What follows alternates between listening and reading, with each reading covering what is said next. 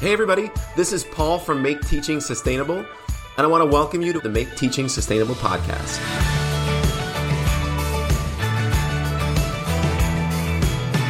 Today, we are joined by guest David Frangiosa. David Frangiosa is a high school science teacher and the co-author of Going Gradeless. For the past eight years, he has been performing action research on instructional design and assessment strategies. He's a contributor to Teachers Going Gradeless, Teach Better, and School Rubric.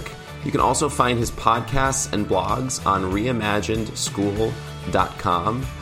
Dave and I became acclimated through the Sustainable Teaching Project a couple of years ago, and he so graciously agreed to join us today on the Make Teaching Sustainable podcast.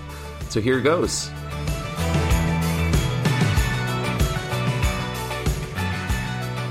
Dave, it's great to see you. It's been a while. How you doing? I'm doing great. How are you? I'm I'm doing pretty well. I'm I'm uh, I'm excited to talk about sustainable teaching with you today. Thanks for joining yeah. me. Oh, no problem. Thanks for having me. Appreciate it. Um, well, let's jump right in. Um, please take take a second to tell everybody a little bit about yourself. Who are you? What's your role? And uh, what keeps you coming back to education? Sure. So uh, I am a high school science teacher. I've been teaching for seventeen years. Uh, I teach mainly physics now, um, and my role is uh, I teach a lot of students who have I E Ps and five oh fours. Um, so they, they're taking physics not by choice. They're mandated to take physics. So uh, I had to get kind of creative in how I approach them to try and make it interesting while still Um, you know, adhering to what the school and the state needs me to do. Uh, in that journey, I um, started investigating different approaches to instruction as well as assessment and grading. Uh, I'm the co-author of Going Gradeless, and I maintain a blog and a podcast, which I haven't recorded in a while, but uh, that's over at reimagined schools dot com. So that's kind of me in a nutshell. Awesome. Yeah, just for those of you listening, um, Dave and I actually got a chance to talk two years ago when I started the Sustainable Teaching Project. We talked a lot about assessment. Um, we, we talked a lot about how how going gradeless, how using standards a standards-based approach, how getting away from those, you know, kind of hard quantitative metrics actually is it's better for kids, better for teachers, and therefore it's more sustainable. Um, so in that vein, Um, will you, will you talk about some of the, and it can be about grading, it can be about otherwise or other, other topics, but can you talk about some of the conditions, practices, or resources that you see currently to be unsustainable? And I'm personally, I'm, I mean, obviously I'm very interested in this topic, but I'm interested to hear how your thinking has changed over the last two years, given that we're in a different spot than we were two years ago. Sure. Now, I really think the idea of sustainability is situational. Right. So we can put in a lot of effort if we see progress. If we're not seeing progress, even half that effort seems unsustainable to us. So uh, for me, it's all about getting a return on our investment of that effort. So when I started this journey, it was all about assessment and grading because I thought that the effort that I was putting into grading and providing feedback, I wasn't getting that return on investment. And as I went through the process of investigating why that was happening, I started to see that everything that we have in education is completely intertwined. Right? We can't talk about assessment and grading without talking about social emotional learning, without talking about differentiation, without talking about relationships, right? All of that is completely intertwined, and we can't fix one without addressing the others. So when you talk about sustainability, we need to get to a point where our efforts are landing, where students are actually hearing our message. And if we're not building those relationships, if we're not taking into account the um, unique perspectives of the students that are sitting in front of us, I don't care how great that lesson is. I don't care how well you deliver it, right? Nothing's going to land. And then we're going to be frustrated that all of that effort went to waste, right?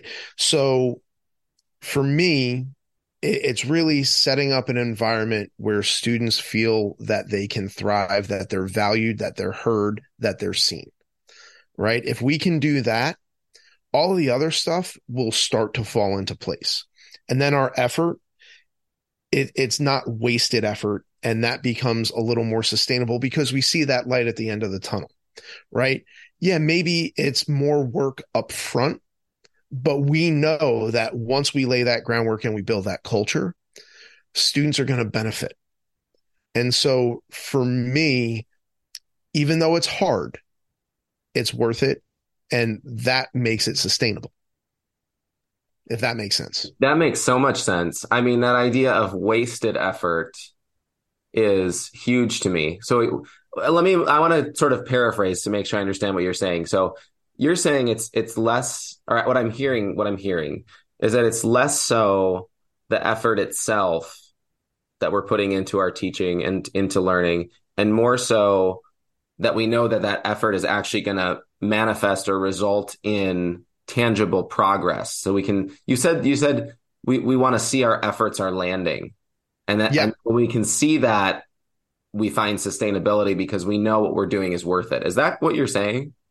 Yeah. So, and granted, this is from my perspective, so I know other people may feel differently.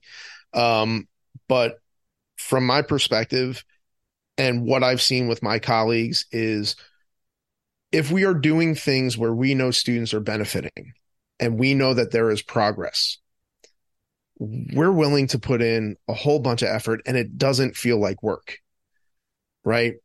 Where it feels like work is when it's just like, okay, this is something that I have to do to check a box and I know nothing's going to come of it.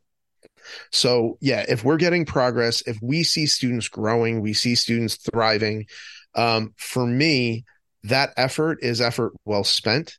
And, you know, I mean, I could go an hour or two and not even realize how much time I spent doing something if there's progress, where it could be ten minutes when I know that nothing that I do matters and I'm over it.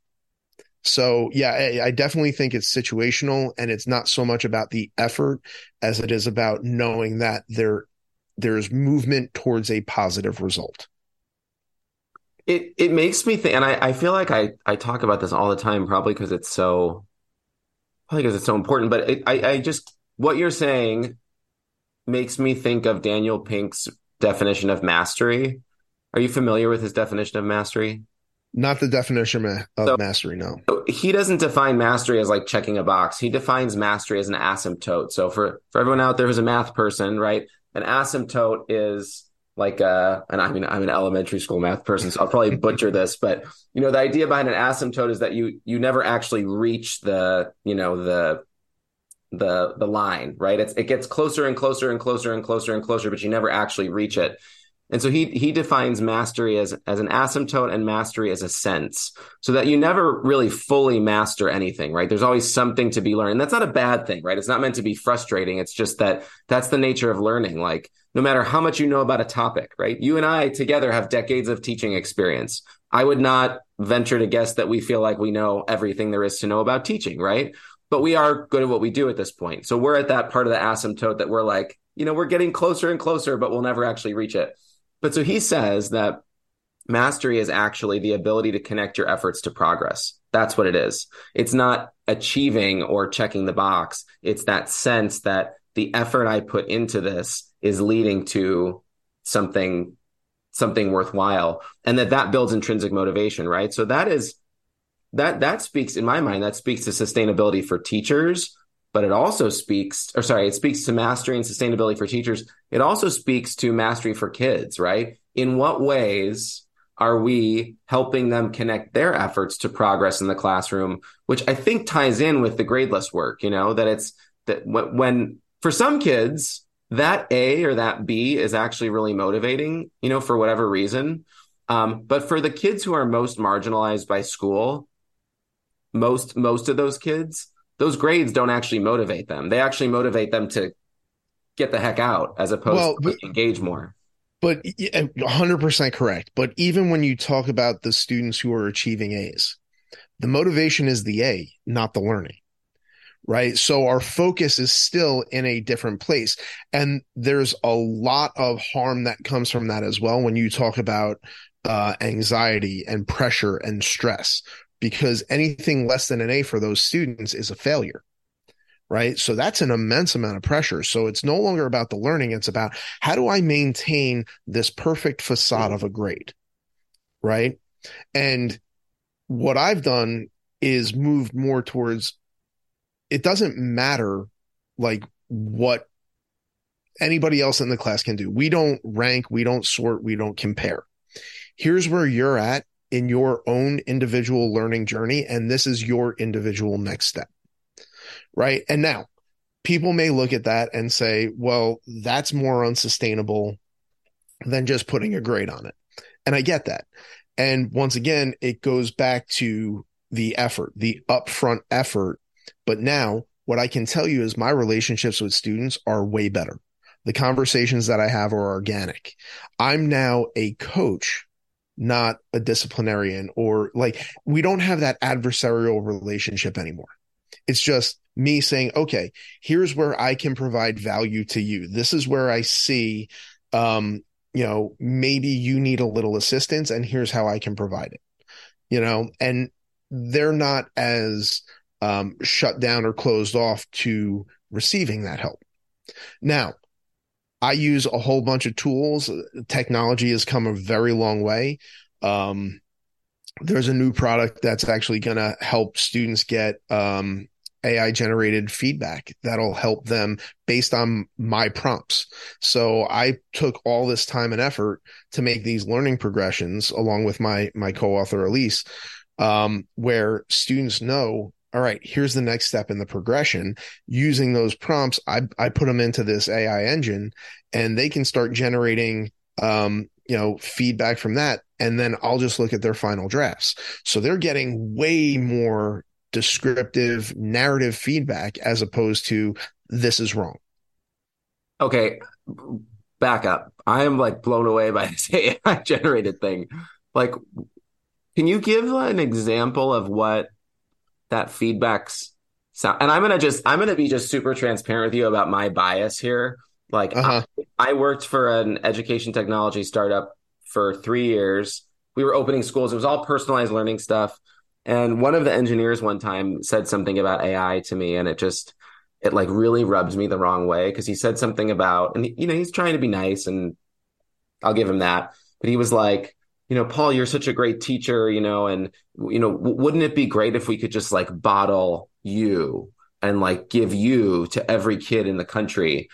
And I was like, no, actually, like, I don't think that's great because I think, yeah, I think I'm a good teacher, but like, there's lots of different types of teachers out there and I'm not necessarily the best fit for every single kid, you know?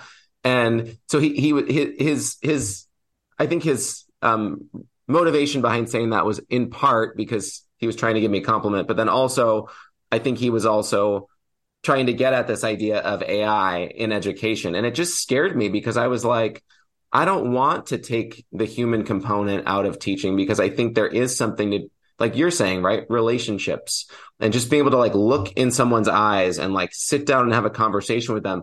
Like that matters so much to me. But it sounds like what you're saying is that there are entry points for A I to make some things more sustainable without dehumanizing learning. So tell me more about like, what does that look like tangibly? Like, give me an example. Sure. So, um, for instance, I have ten learning progressions and those progressions are all based on skills.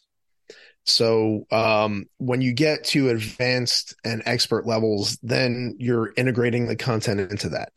But, um, what I've done is I've created these, um, custom prompts where it's up to my proficient level, which is all about structure and how students are communicating. So now as they're writing a lab report, um, they can, they have three categories that they can choose from. They're going to be able to choose from, uh, experimental design, data analysis, or arguing claims. And that'll look at different parts of their lab report. So if they need help writing a conclusion, they'll pick the arguing claims, and it's looking for three very specific things. Did you make a claim about, um, you know, two variables? Did you provide evidence that you collected? And are you tying it to some um, relevant scientific concept? All right. And it'll just provide feedback. Uh, so I, I have it set up where it'll do one criticism, provide one suggestion, and then any relevant, um, any relevant science for that, right? So here it's saying, okay, there wasn't a claim. Next time, include a claim. Um, here's the concept that you might want to think about, right? And so they can do that for drafts. So now I have rolling deadlines. So I students don't have to turn things in by a certain time. So now what they can do is they can look at that, they can revise it, and there's a record of all of that in, in the software that I use.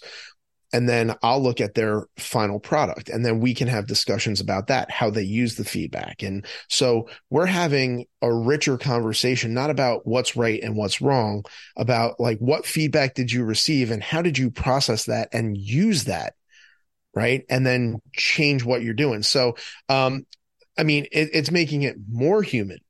Right. So here I'm I'm having more time interacting with students as opposed to sitting at a desk writing all these comments. I can have face to face time where we're just sitting down and saying, OK, here's what it said. Here's what that means. If you don't understand it, I can I can tell you. Right. And then I'm looking at final products. So uh, it kind of streamlines that effort of um, providing narrative feedback. Not that I don't. It's just I'm not doing it on everything, but now it's available to everyone all the time.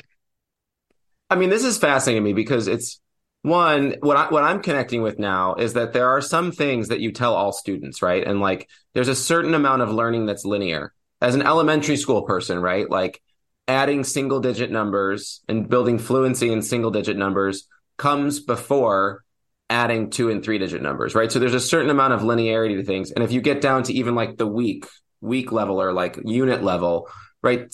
Lessons do generally go in a sequence. And once you've been doing this for long enough, you can see that there are reliable progressions that you go through, right? Um, more or less. And then it sounds like what you've also done, and correct me if I'm wrong, is sort of used what you've anticipated how your students are going to respond to these things. You've anticipated misconceptions or preconceptions based on your previous experience with previous classes. And you've used that to build a system that can take some of the like repetitive things out that you don't need your like, it's like we need our teacher minds for to, to be flexible, to be responsive, to like pivot in the moment. Like to have those rich conversations with kids, like that is the best use of your finite time mm-hmm. in the classroom, right? But some of these other things that you know kids are going to need to know, but they could really just get it by just reading it from the screen, you know, when they're ready for it. It's sort of, am I getting this right? Like it's, you've created this yeah. system so that it's just yes, saving you time exactly. and giving you time to do what really matters. So It, the system is designed so that the majority of students in my class, um, you know, will require m- not minimal interaction with me, but like, you know, they'll just clarifying, right? And I've freed up my time to work with the students who I can push to those next levels, and then the students who need that additional support. So now the system provides the support to Uh, a bulk of students who, like you said, can get it off the screen, maybe have some clarifying questions, but now it frees up time. And this is that differentiation piece where I'm having the same prompt. Uh, like everybody has the same opportunity. Now where we differentiate is in the support, right? And so the, the students who need that extra support, I now have the time to do that.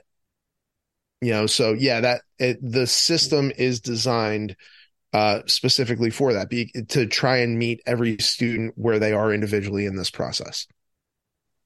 So the word self-pacing is coming to mind. Would you say your classroom is self-paced? No, I would not say it's self-paced. So, and, and the reason for that is um, people will progress at their own rate, but the opportunities, um, so I'm not creating something for Paul, something for Dave, something, for, right? So everybody is engaging with the same lab on the same week, all right? Where you are in that journey in, in terms of that skill development will be very different. So because we have these generalized progressions that apply to everything, it's not we use these progressions in unit one, these in unit four, we have the same progressions, the same ten progressions for the entire year. So the content becomes the vehicle, not the destination. So we use that to teach these skills. So it's still, content is still very important, but it's not the focus. And so with that, I don't have to self-pace or create all of these different things. We have these low floor, high ceiling prompts where however that student's engaging with it, I know what their individual next steps are. And I use this example all the time. So if I were to ask you to describe like how an airbag works, if you have a rudimentary knowledge of physics or no knowledge of physics, you, you might say that it inflates and it stops you from hitting the dashboard or the steering wheel or the windshield. And great, that's a reasonable response. But then I know with a couple of probing questions whether you forgot to include content that you know, or I need to supplement with that content. So now you have a richer understanding of what's actually happening in that moment. Right? So I don't need a different prompt for every student, right?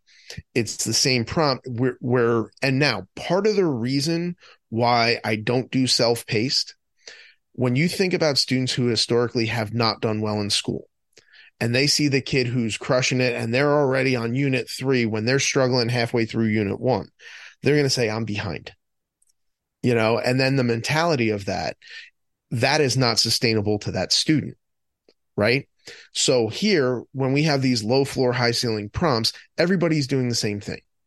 Whether you're at the beginning level of this progression or the advanced level of this progression, you're still engaging with the same prompt. How I engage with you is what changes. Now, you're not looking at other people and saying you have to catch up. You're doing what you individually need to do. And that, to me, for a student is way more sustainable. Yeah, you're speaking my... uh...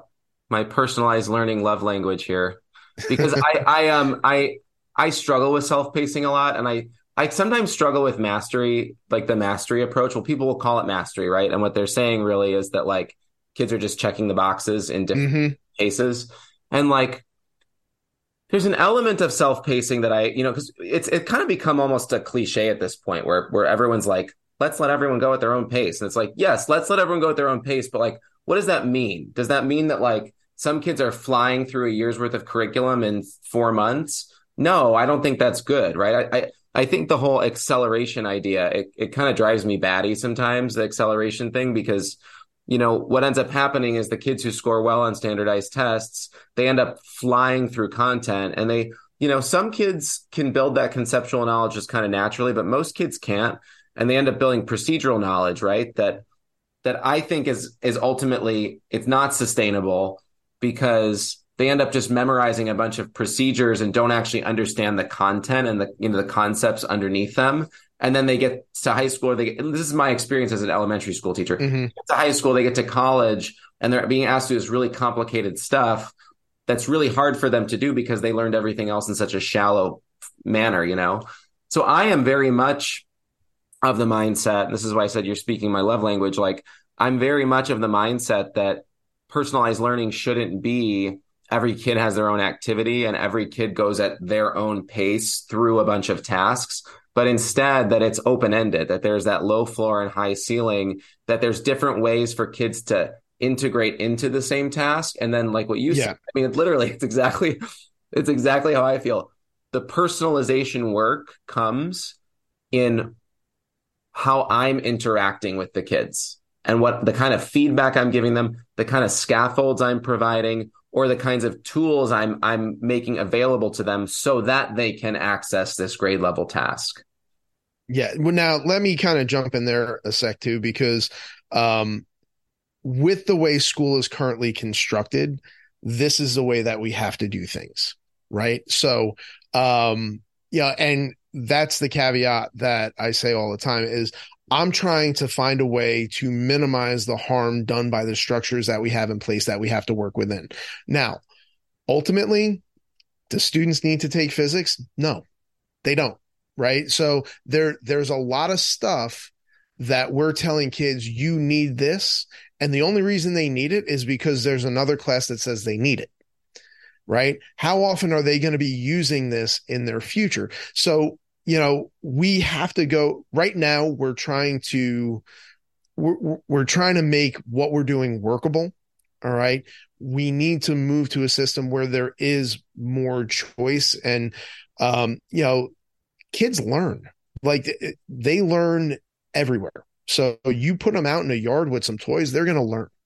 You know, we don't need to structure an environment for them to learn, but, you know, so I, I think a lot of times the argument is like, how do we get them to learn what we want them to learn?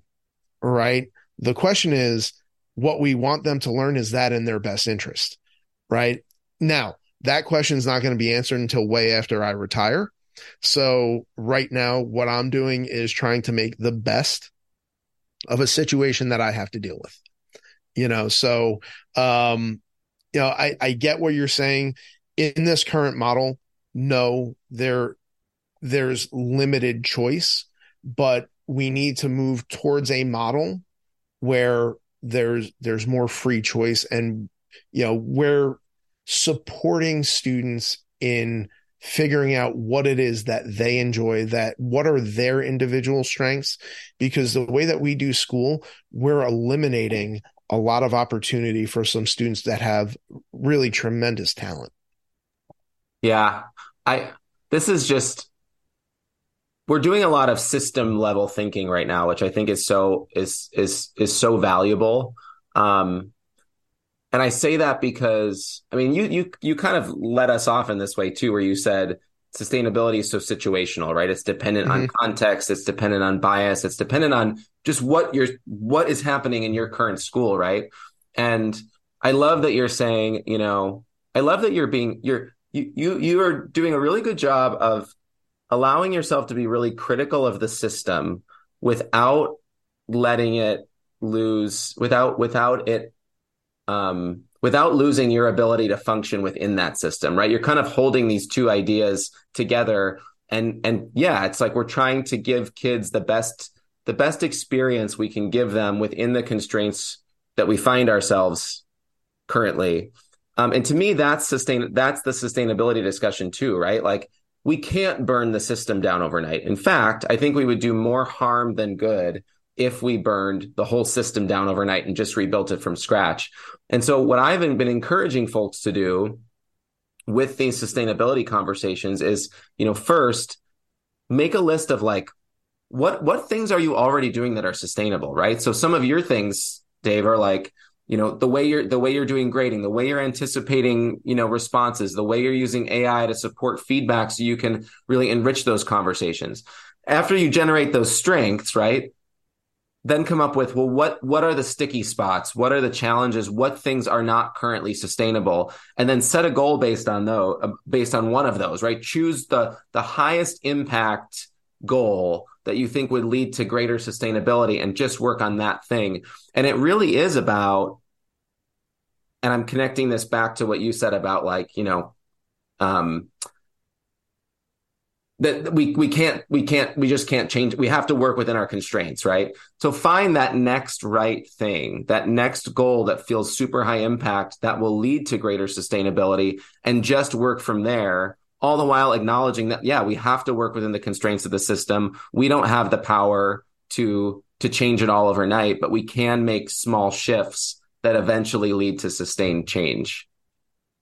Yeah, no, absolutely. And I, I think one of the things that really helped me, and you don't have to change anything about your assessment, your grading. We changed how we talk about students and learning, right? Start using asset-based language. It's not easy. All right. You know, it really changes your mindset. So when you stop talking about A students and D students, and you just talk about students and where they are and what their assets are and what they need next, um, you start changing the way that you think about them. And then you change the way that you treat them, and the, the relationships really start to improve. And that's something, regardless of what constraints you have, anybody can do that. All right. So let me ask you this then. Um, I mean, I, I coach teachers, you know, I'm very much of the mindset of going gradeless, you know, u- using standards-based grading or standards-based assessment, you know, focusing on feedback in the classroom, embedding it into the learning block, as opposed to spending all this time, you know, outside of class writing comments that you're not sure they're going to see. Um, But I still get teachers, still work with teachers who are really resistant to change, right? Because mm-hmm. I would imagine it's partially because, you know, they grew up with grades, and so they feel familiar and safe. I think some adults in our generation constructed their own definition of success within how well they did in school, which was measured by grades and standardized tests. Um, and then I think some people are just afraid to change. You know, they're like, this is working for me, and I just, I don't want to change. So what would you say to those people? What would be your first step or your first recommendation to get them to just like move the needle ever yep. so slightly? What would that don't be? Change, don't change anything about the way you run your class. Change the way you talk about students, right? So I don't care if a student gets an A and they've gotten A's all year, they're still not an A student. They're right. Don't label them. Don't label students. Don't talk about deficits, right? Try to move to a more asset-based approach to speaking about children, right? Try and find a strength and grow them from there. Right? You can use whatever you want to assess them. You can use whatever you want to grade them. Just don't talk about them like they're numbers. Can you give, give, I, I know what asset-based teaching is or asset-based thinking is, but I would imagine some people listening, that might be a new term for them. So can you maybe define that in the way you understand it? And can you give an example of, like, obviously, don't say any names, but think of a situation sure. of a student who, you know, if we were labeling them, would be like a D or F student, right? Sure. How, how, tell me a story of how you would go through that process of taking an asset-based pro, asset-based approach and then supporting that student to to grow. All right. So every student that walks into your room has a unique experience, and there's something that they are good at, right? They're Um, there's an entry point into a conversation where we can get to growth. So we just need to find what that is, right? And um, when you look at my progressions, we have, uh, I'm calling them on-ramps to education, right? Um, every progression that I have, uh, the beginning level is an authentic try. So if that's uh, a conclusion, I write a conclusion. That's something they can control. They can see themselves on that rubric. So even a, a student in my class who um, really is having challenges understanding the concepts, isn't ki- quite grasping how to formulate um, a conclusion, they can still write a conclusion. And then I can approach them and say, oh, great, I see you wrote a conclusion. Now, do you notice any relationship between two variables? So we're starting with something that they did. It doesn't matter how basic it is, right? It's still positive. It's an asset. They brought something to the table. Now, if you want to go from um, like a, a more concrete approach, I had a student this year, couldn't care less about physics, but loves cars, right? He wants to be a mechanic, and in terms of engineering and design and thinking in that vein, um, there's really not much that I could teach him. So during those projects, when, when we would do our engineering design projects, um, he would build these elaborate things. And um, so we were doing um, we were doing shock absorbers, or like a crumple zone. He he made shock absorbers as his crumple zone, but he only w- made one model. And so we had the discussion of, okay, great. That's a very innovative design for a high school physics class to protect an egg going down a ramp. How many times did you get to test it? He's like, well, I only had one. It was just so in depth that I only had time to build one version. I said, okay, so next time, start with a simpler design. Even if you're using the same concept, don't use the good materials, right? See if it works, and then see what portions of it you can fix. So now I'm getting him to think about iterations, starting from, right, your design is on point. All right. Now let's talk about materials. Let's talk about construction. Let's see, right? Start thinking about iterations of this. So I got him to his next step using his strength of design. Right. So he came in with that. I didn't teach that to him, but I found it and I used it to leverage it. I love that. And like, there's an element of, of letting go of some control here, you know, that I'm hearing.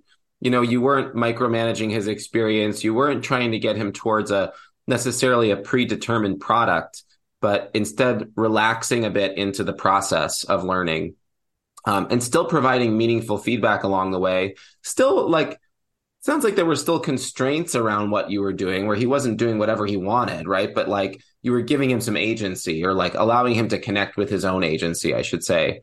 Um, and I think that that's so one of the one of the one of the mindset shifts that emerged from the Sustainable uh, Teaching um, Project. I was like, what's the word? The Sustainable Teaching Project data was this idea of leaning into the process over the product, right? Mm-hmm. And, and that whole chapter actually is really about assessment, because when we take a process-driven approach to assessment, we do all the things that you've said, right? We take this asset-based approach, we find strengths, we stop ranking and ordering kids, and instead we like, you know, leverage those relationships to provide meaningful feedback. We let go of some of the control, and we let go of that.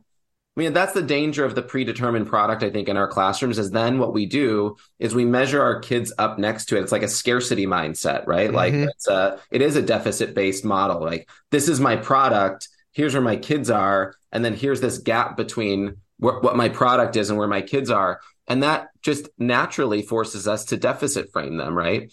Um, and so everything you're saying is that sort of process-based assessment, but it, there also is this element of, I've got to let go a little bit. I've got to yeah. let the kids make mistakes, and I've got to be okay with their product not turning out the way that I might have imagined their product to turn out. But instead, what I need to do is train myself to see the value in what they've learned through yeah. making mistakes. Now, I, I just want to clarify something, and I know what you mean by leverage, but I just want to make sure it's very clear to the listeners that when we say leverage relationships, we're leveraging what we know about students to provide value for them.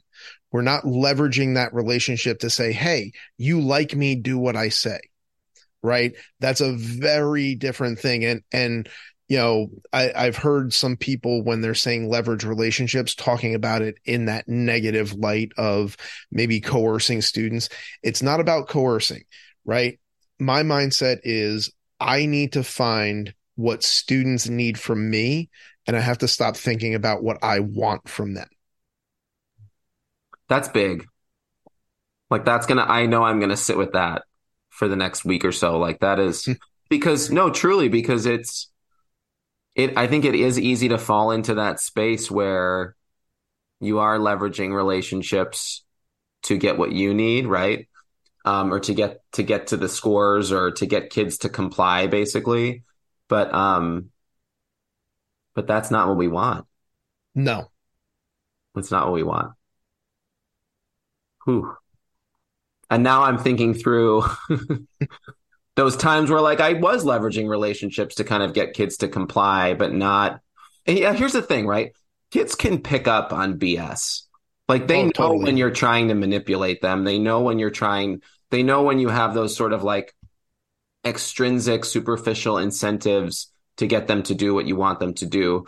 And I will say, I, I got to say, as an elementary school teacher, it's it's kind of a fine line, right? Or maybe not a fine line. It's just it's tricky because, at the end of the day, like, I need to get my third graders how to, to learn how to read. Like, I need, I need, and some of them don't want to do that, right? So, like, I have to balance extrinsic and intrinsic incentives to get them to buy into it, right? And so sometimes that is like, because I mean, we think we'd all agree, right? It's important for kids to learn how to read, because no matter what they want to do in their lives, they're going to have to be able to read at some point, right? And if they can't, if they're illiterate, then that's going to be harmful for them in the long run. I'm actually thinking about this student I work with right now, and like, she's really resistant to reading, and and you know, there is an element sometimes of like, I'm going to leverage this relationship to get her to do what I want her to do, because I need her to learn how to read. Like, I, I need her to do that. She doesn't she doesn't know it now, but that's going to be really important for her down the road. Um, but that said, right, like, that should probably be used sparingly, and and there there we should be. More often than not, you know, not we, we should be more often than not using those relationships not to get what we need, but instead to enrich the lives of our students. And that's, that's, I think it's really easy to lose sight of that in schools. Oh yeah, totally. Um, you know, because we are in a system that does frame it that there are outcomes that need to be met, right? The schools are ranked on test scores. Teachers, there's a lot of pressure on teachers to make sure that those students uh, achieve those test scores. And it's all artificial, you know? So, um, but it, even though it's artificial, it doesn't mean it's not real. Right. Yeah. I mean, it's, that's what I, what I encounter in working as a coach and as a consultant is that most people feel like these metrics we're kind of governed by, or this, the structures that we're governed governed by are not helpful and create more barriers than they, than they give us, you know, freedom to actually reach kids. But we all acknowledge that, like, we don't have the power to change them overnight. I mean, this goes back to what you were saying before, like, we don't have the power to change them overnight, and we have to do the best we can within the system that we're working within currently. Um, yeah. Well, Dave, it's been great to have you. Um, I feel like we have a lot more to talk about, so I'll have to probably have you back at some point. Um, Sounds to good. Get more into this. Um, I appreciate you so much. One, for participating in the Sustainable Teaching Project back in twenty twenty-one, and then also for reconnecting today with me. Um, I'm curious, um, can you sh- can you just share with listeners where they can learn more about you and your work? Uh, best place to find me is uh, reimagine schools dot com. And that's our website. Uh, you can get me via email there. It has links to my Twitter, blog posts, podcasts. Um, you know, so everything um, that you would need is, is on that site. Awesome. And then your book is called Going Gradeless. And who's your co-author again? So on the book, it's Elise Byrne. She has since uh, gotten remarried, and it's Elise Naramore. Awesome. Well, yeah, you can check out um, Dave and Elise's book, Going Gradeless, as well. Dave, thanks so much for, for being here and for chatting with me today. And thanks for having me. Thanks so much.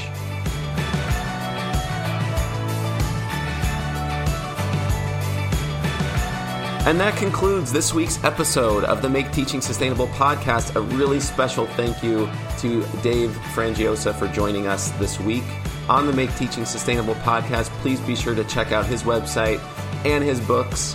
Um, as a reminder, you can find me, Paul, at Sustain Teaching on Instagram and Twitter. You can also head to make teaching sustainable dot org to learn a little bit more about the Sustainable Teaching Project and the work I'm doing to help make teaching sustainable. And also, if you'd like to be a guest on the Make Teaching Sustainable podcast, you can shoot me an email at paul at make teaching sustainable dot org. I hope you have a great week. Thanks for listening.